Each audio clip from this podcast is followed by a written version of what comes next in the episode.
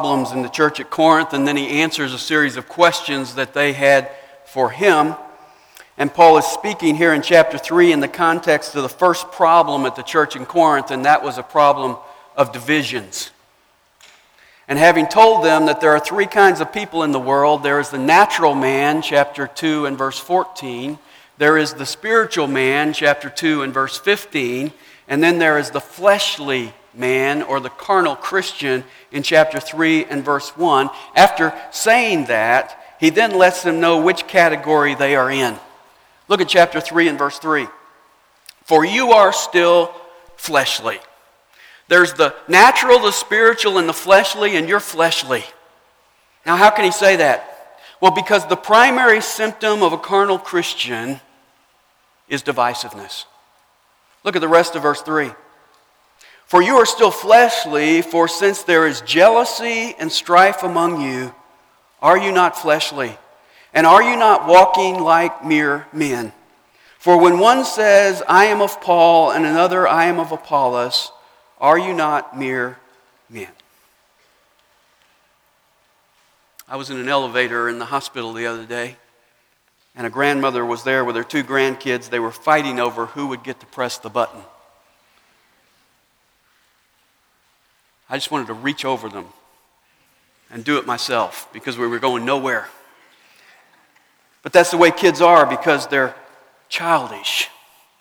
But you see, when someone is old enough to be an adult and they're still acting like a child, that's tragic. And that was true in the church of Corinth. Paul says in verse 1 that they were old enough in Christ to be spiritual men, but Paul had to speak to them like they were infants like they were babes. They were fighting over their favorite preacher. I have Paul, I have Apollos. That's like you saying, I like James, but I don't like Dan. Or I like Patrick, but I don't like James. That was going on in the church of Corinth. And as Paul is addressing this issue, he gives us some great insight in chapter 3, verses 5 to 9, on how God grows a church. And I want us to see three components of that this morning. First of all, the people God uses in verse 5. One of the characteristics of carnal Christians is that they are either exalting human leaders or discarding human leaders. They are either putting their leaders on a pedestal or they are knocking them down to size. They are either worshiping them or criticizing them. So, to these carnal Christians, some of whom were exalting Paul and some of whom were discarding Paul, he gives the proper perspective in verse 5. He says, What then is Apollos and what is Paul? Servants through whom you believed, even as the Lord gave opportunity to each one. Now, notice two characteristics of the person God uses. First of all, he uses servants. Paul says that he and Apollos are servants. That's our word for ministers. It's a Greek word that means table waiters or busboys. One of the weddings I did last weekend, a lady came up to me and said, uh, What do I call you? Father? And then she stopped, and I think she realized I was Protestant, so she said, No, no, no, that's not right. Reverend. And I said, Well, I tell you what, you can call me Dan.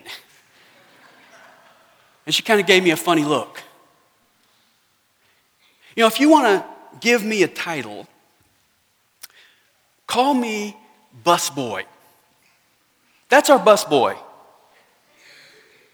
Because that's what the word minister means. It's a servant who's going around to the tables, cleaning up and taking care and serving other people. In fact, reverend is only used one time in Scripture. It's used in Psalm 111 9, and it says, Holy and reverend is his name. I see some pastors with Rev on their license plate. I'm kind of like, not me. Don't call me Reverend. That's his name. That's the King James Version. In the other versions, it says, Holy and awesome is his name. Would you call me Awesome Dan?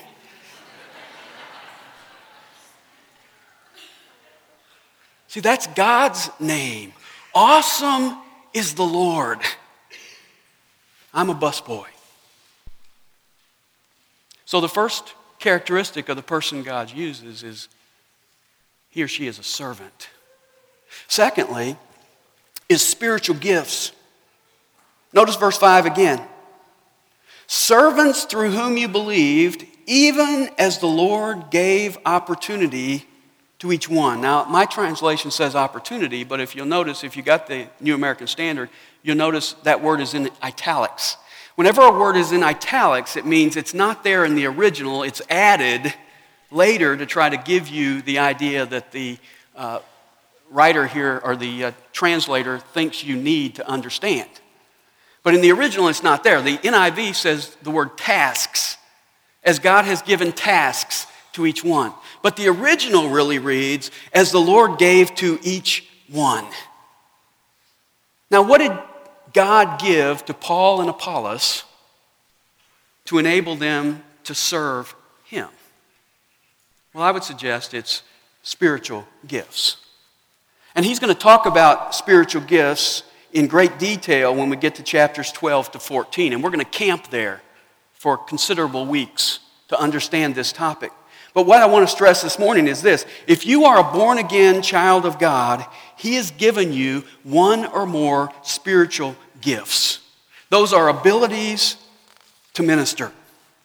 You see, God gave Apollos the gift of preaching and teaching, and you can't give him any credit for it because God gave it to him. It's a gift. God gave Paul the gift of apostle, and you can't give him any credit for that because God gave it to him. It's a gift.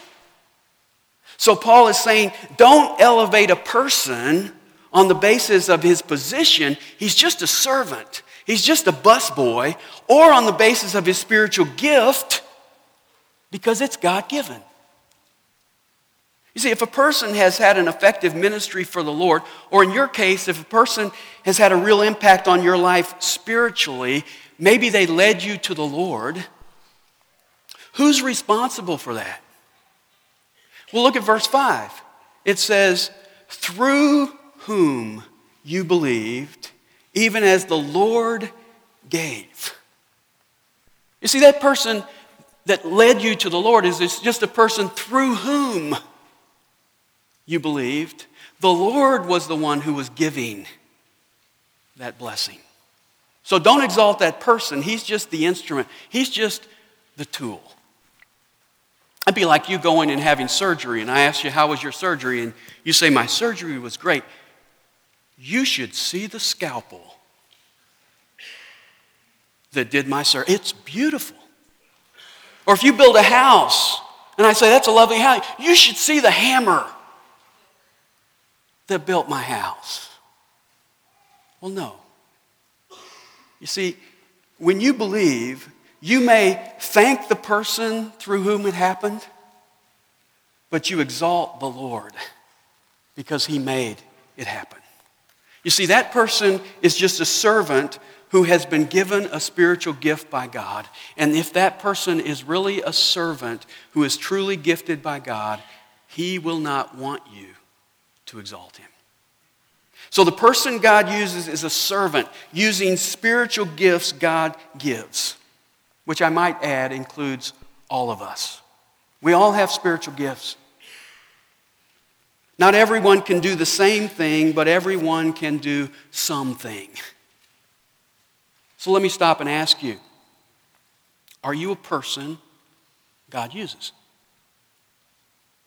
What is your spiritual gift or gifts? You say, Well, Dan, I'm not sure what my spiritual gift is. Okay, then I'll ask you the second question Are you a servant? Are you serving? Because the best way to discover your spiritual gift is to get out there and serve and try things and figure out what it is. So if you have a servant's heart, I am convinced God will show you what your spiritual gift is as you're grabbing opportunities and saying yes to opportunities to serve. That's the kind of person God uses. Second, we see the process. God uses in verses 6 and 7. And this is a hot topic today. I think there's probably a book written every day on church growth. And when you talk about church growth, there are two measurables. One is numerical growth, taking a church from 250 to 500. That's the easiest to measure because you just count people.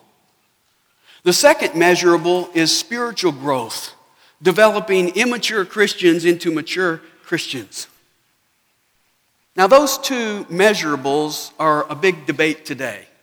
People want to know which is more important, numerical growth or spiritual growth.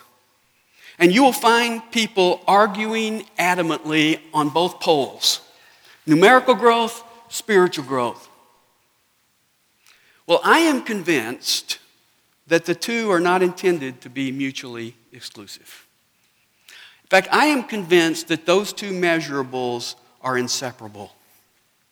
You cannot have true numerical growth that lasts unless you have spiritual growth. Now, you can get a crowd of people in a room, but you cannot have true numerical growth that lasts unless you have spiritual growth. And whenever there is spiritual growth, guess what? There will always be numerical growth. All you have to do is read the book of Acts. In Acts chapter 2 and verse 47, it says, And the Lord was adding to their number, that's numerical, those who are being saved, that's spiritual. Now, what is the process God uses to accomplish true growth? Well, Paul uses an agricultural analogy to illustrate it. Look at verse 6. He says, I planted, Apollos watered, but God was causing the growth. Now, he doesn't tell us here, but what is it that Paul was planting? And what is it that Apollos was watering? Well, Jesus tells us in Mark 4:14 when he says, "The sower sows the word." God's process for growing his church is planting and watering the word of God.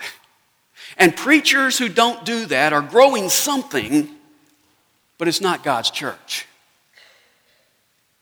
Now, there are two distinctives that stand out in this process. Number one is diversity. Paul says, I planted, Apollos watered. There is a diversity of roles in the process. Now, to apply this, we can look at it in terms of the process of salvation. I think that Scripture indicates there are four steps in salvation related to the farming illustration. Number one is plowing.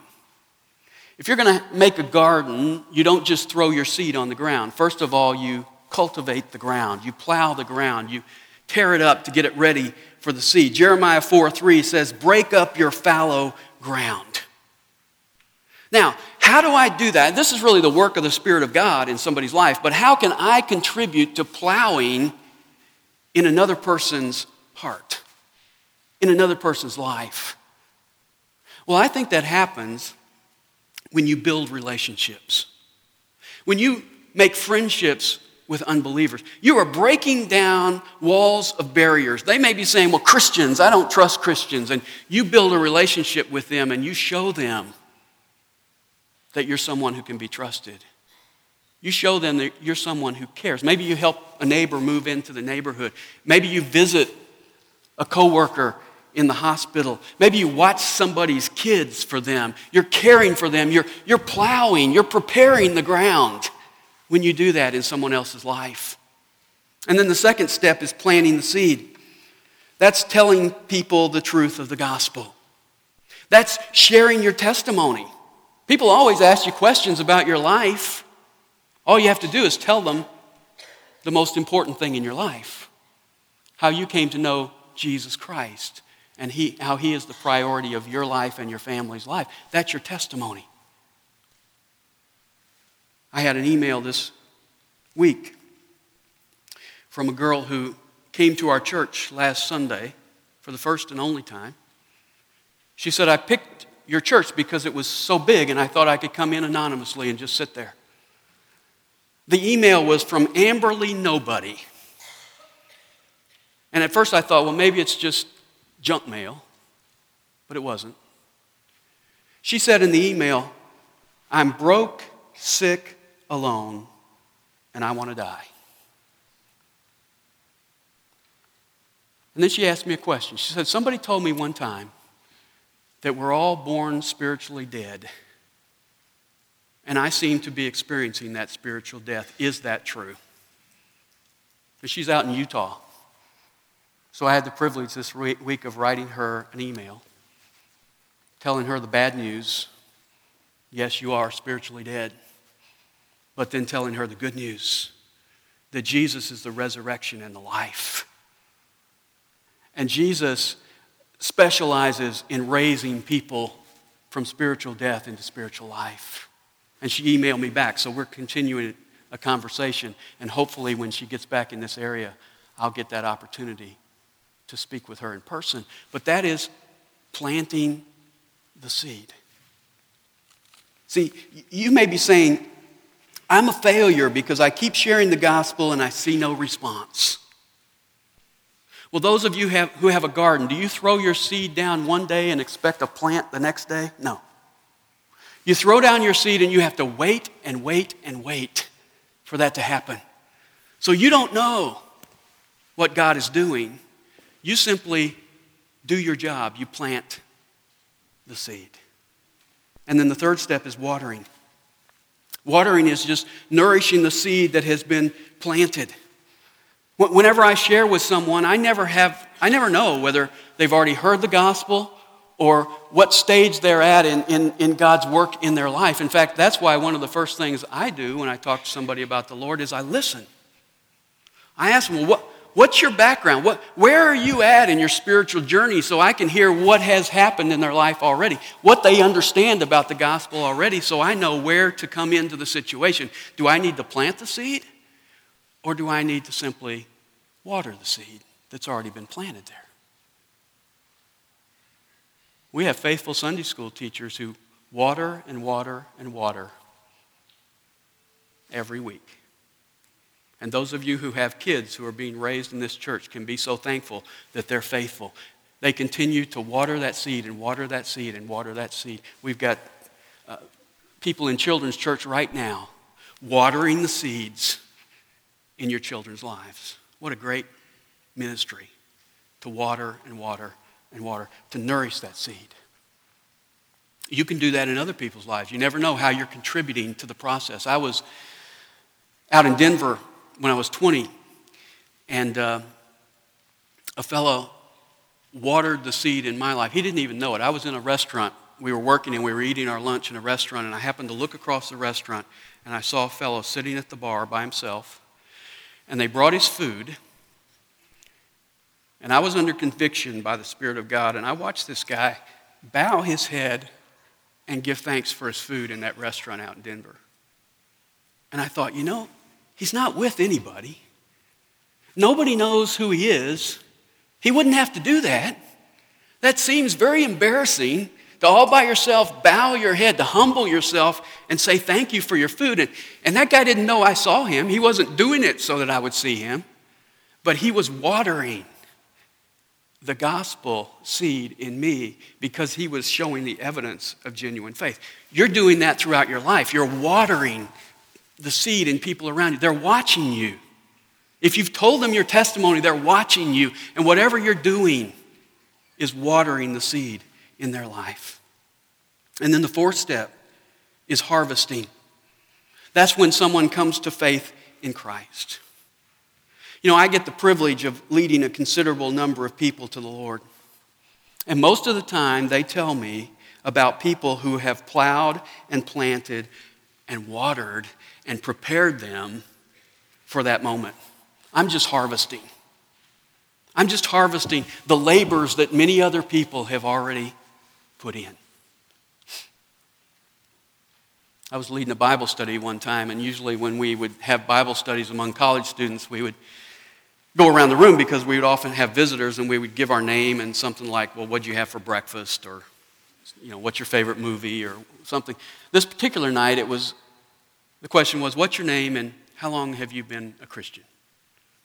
And we went around and people gave their name. We came to a girl who was a visitor and she spoke up and said, My name is whatever. And she said, That's what I came for tonight. I came to be a Christian.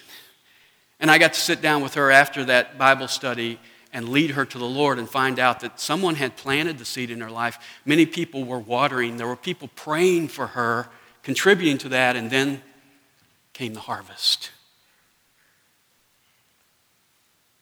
You know why a lot of people don't witness? Fear of failure. Well, if that describes you this morning, let me offer you this encouragement. It's a process. You may be a waterer and not a harvester. You see, you're contributing just as much to someone's eventual salvation as the person who plants and the person who harvests if you're a water. It's a process. There's diversity in that process. And then the second encouragement is it's God's work to cause the growth. You see, the results are God's business. If you have ever led anyone to Jesus Christ, did you take credit for it? Did you say, Look what I did, I saved that person? Well, by the same token, when you witness to someone and that person doesn't accept Christ, you can't take the blame. If you have shared the gospel, if you are watering, you are doing what God ha- has asked you to do. The growth is His business.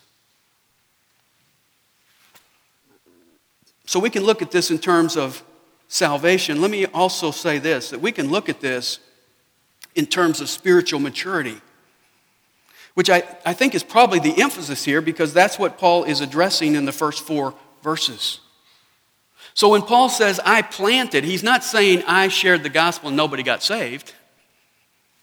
Paul led hundreds of people to the Lord. When he says, I planted, he's saying, I brought people to the Lord. That was really his calling. He was the apostle to the Gentiles. He was a church planter. He said in Romans 15 20, I aspired to preach the gospel not where Christ was already named, so that I would not build on another man's foundation. Paul was a foundation layer. He went in and led people to the Lord and laid the foundation. Apollos was a teacher. In fact, he's one of those teachers that, that the Bible talks about in Acts 18. It says he was eloquent and mighty in the scriptures. He came into Corinth after Paul and built on the foundation Paul laid. So Paul planted, got people saved, and got the church started. And then Apollos watered. He was a teacher who came in and equipped the saints so that they would grow and be able to serve themselves. And his point is there is diversity in the process. One person doesn't do it all. Sorry. Secondly, the second element in the, in the process is dependence. And Paul mentions three contributors to the process of the growth of the church in Corinth in verse 6. Notice, I planted, Apollos watered, but God was causing the growth. Paul says, I just threw out some seeds. Apollos came along and watered, but who's really behind it all? Who gets all the credit? God. And his point is this don't exalt human teachers, don't divide over human teachers, rather, unite around the Lord. And then notice verse 7. So then, neither the one who plants nor the one who waters is anything but God who causes the growth. What's the planter? He's nothing. What's the waterer? He's nothing. What's God? He's everything. He causes the growth.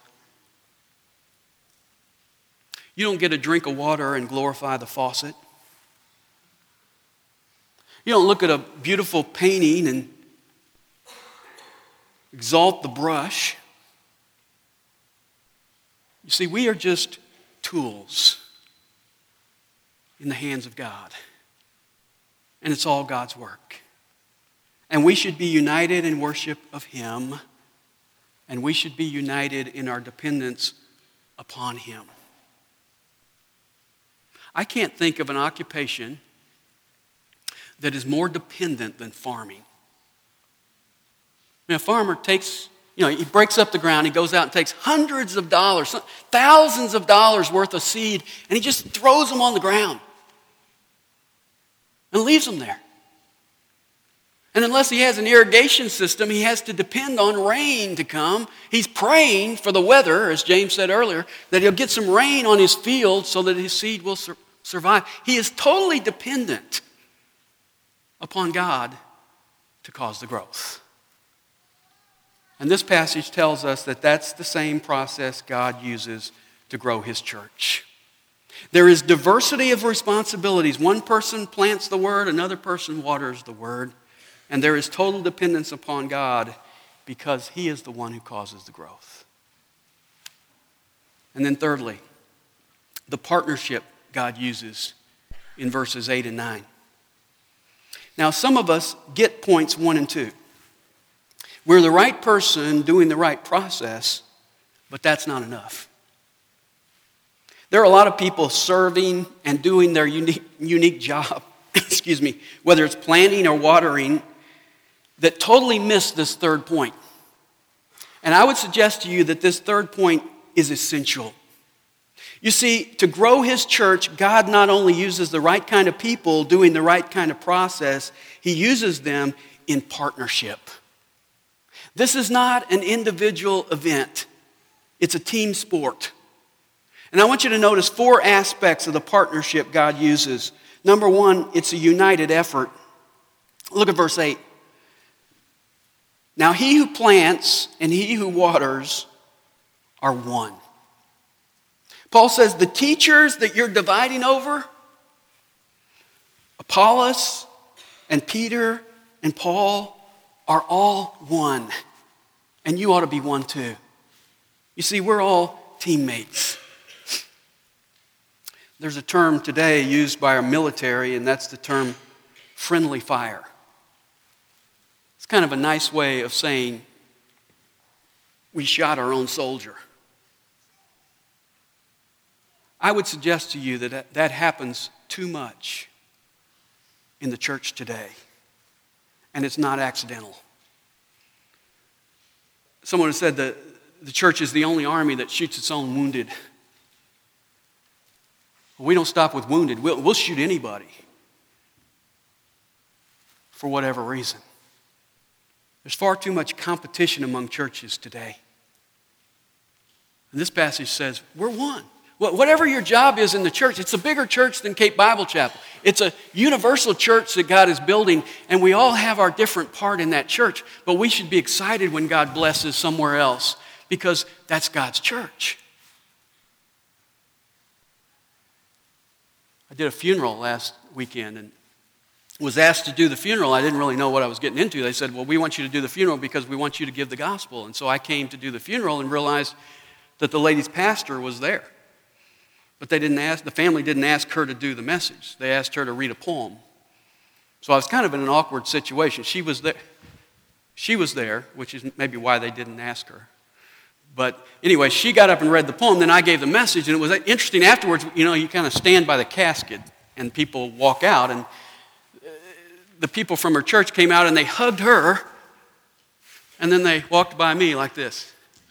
Like I got the cold shoulder from them, you know. I'm, I'm like, I didn't volunteer to do this, you know. I'm, I, I'm just doing it because the family asked me and I shared the. But there was this obvious sense of territorialism. This is our church and you're not our pastor, so just because you shared the gospel, we're not even going to shake your hand. And that's sad because God is doing big things in this world. And every minister is just a busboy doing a little part in that process. And Paul says, We're on the same team, we're teammates. And then, second, there's a unique reward. Look at verse 8 again. He who plants and he who waters are one, but each will receive his own reward according to his own labor. Now, Paul is saying to this divided church, don't you worry about giving us rewards. You're not the ones who give rewards. God is and God will. You see, in ministry, we're one. In responsibility, we stand separate. Notice verse 8 again. It says, But each will receive his own reward according to his own labor. See, when it comes to rewards, it's an individual thing based on whatever God has blessed you with spiritually and your responsibility and calling by the Lord. Now, what does God base rewards on? Well, look at the end of verse 8. It says, according to his own labor. I want you to get this. It doesn't say according to his own success. Jesus is going to say, Well done, thou good and successful servant. No. Well done, thou good and faithful servant. You see, I labor for the Lord. I'm not responsible for success, God is. Verse 6 says, He's the one who causes the growth. Now, success is usually a sign that my labor is honoring to Him, but not necessarily. God has many times used servants who failed to even do significant things.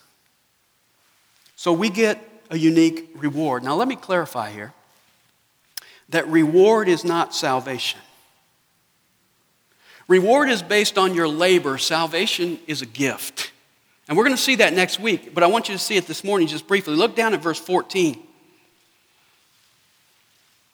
He says, If any man's work which he has built on it remains, he will receive a reward. If any man's work is burned up, he will suffer loss, but he himself will be saved, yet so as through fire. See, God bases your reward on what you have built the ministry. Have you built something that lasts? Or have you built something that's only temporary because you built it in your own strength? That's what reward is based on.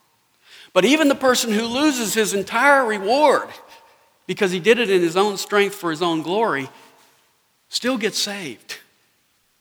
And so there's a difference in reward and salvation. I want you to understand that so you're not confused when he talks about reward for our labor. That's beyond our salvation. It amazes me that verse 7 says we're nothing and that God causes all the growth, and yet He still rewards us. That's grace. And then, thirdly, is the unequal yoke. Look at verse 9. For we are God's fellow workers. Now, the idea of an unequal yoke normally has a negative connotation. A yoke was a harness to put two animals in to pull with and you didn't put an ox and a donkey together because they wouldn't cooperate. In 2 Corinthians 6:14 we're told not to be unequally yoked together with unbelievers. If you marry an unbeliever, you will spend the rest of your life pulling in two different directions. You say, "Well, Dan, why did you use unequal yoke here?" Because it says we are God's fellow workers. That's like hooking a thoroughbred with a chihuahua. We are yoked together as fellow workers with God, and He's doing all the work. I don't watch much pro basketball. I love basketball, but I don't like pro basketball that much. But I happened to watch the end of the game between Cleveland and Detroit, the fifth game. I think it was Thursday night. Did you see that? LeBron James scored 29 of his, la- his team's last 30 points. And they won the game. It was, it was amazing to watch. His teammates just gave him the ball and stood back and watched him go. In fact, three of them fouled out during that time, and nobody even noticed because they were insignificant to what was going on. But at the end of the game, all the Cavalier players got to say, We won. Why? Because they were teammates of LeBron James. Well, we get to say, we won. Why? Because we are fellow workers with God. Even though I'm the chihuahua that he's carrying along, because I can't even keep up. And then, fourthly, is an unusual identity. Look at the end of verse 9. Paul says, You are God's field, God's building. I like that. Paul doesn't say, You're my church, you're Apollos' church.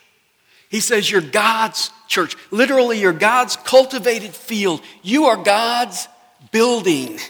And then he's going to develop that analogy in the verses that follow, and we'll look at it together next week. But what I want, to, want you to see right now is that one clod of dirt does not make a field, and one brick does not make a building. We are intricately partnered with each other and with God.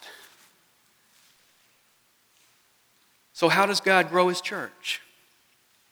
He uses people with a servant's heart, using their spiritual gifts that God gave them.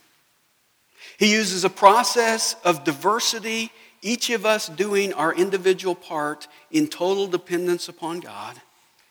And He does so as we work in partnership with each other and with God. I don't know about you. But I want us to be these kind of people in this kind of church. Let's pray. Father, thank you for this passage that reminds us that you are growing your church. And Father, I just thank you that you give us any part in this. That you call us your servants, that you give us gifts to serve you with, that you allow us to labor, even though all the growth is your business. And so, Father, we thank you for the privilege of being a part, even in the salvation of other people, to share the gospel, to, to water the seed in their lives, to cultivate that in their lives, to harvest that. Father, the privilege of being a small part of that, but we realize that it's your work, that you are the sovereign God, and you don't really need us, but you have chosen to condescend to use us. And not only do you use us, but you promise even to reward us for those inputs that we give to your kingdom. What an amazing thing. What amazing grace. And Lord, I pray that as we go from here today, that you would truly unite us as a church to challenge us individually to be doing the part that you have asked us to play in this process, and to be careful to give you all the glory because you deserve it all. Awesome is your name. We thank you in the worthy name of Jesus. Amen.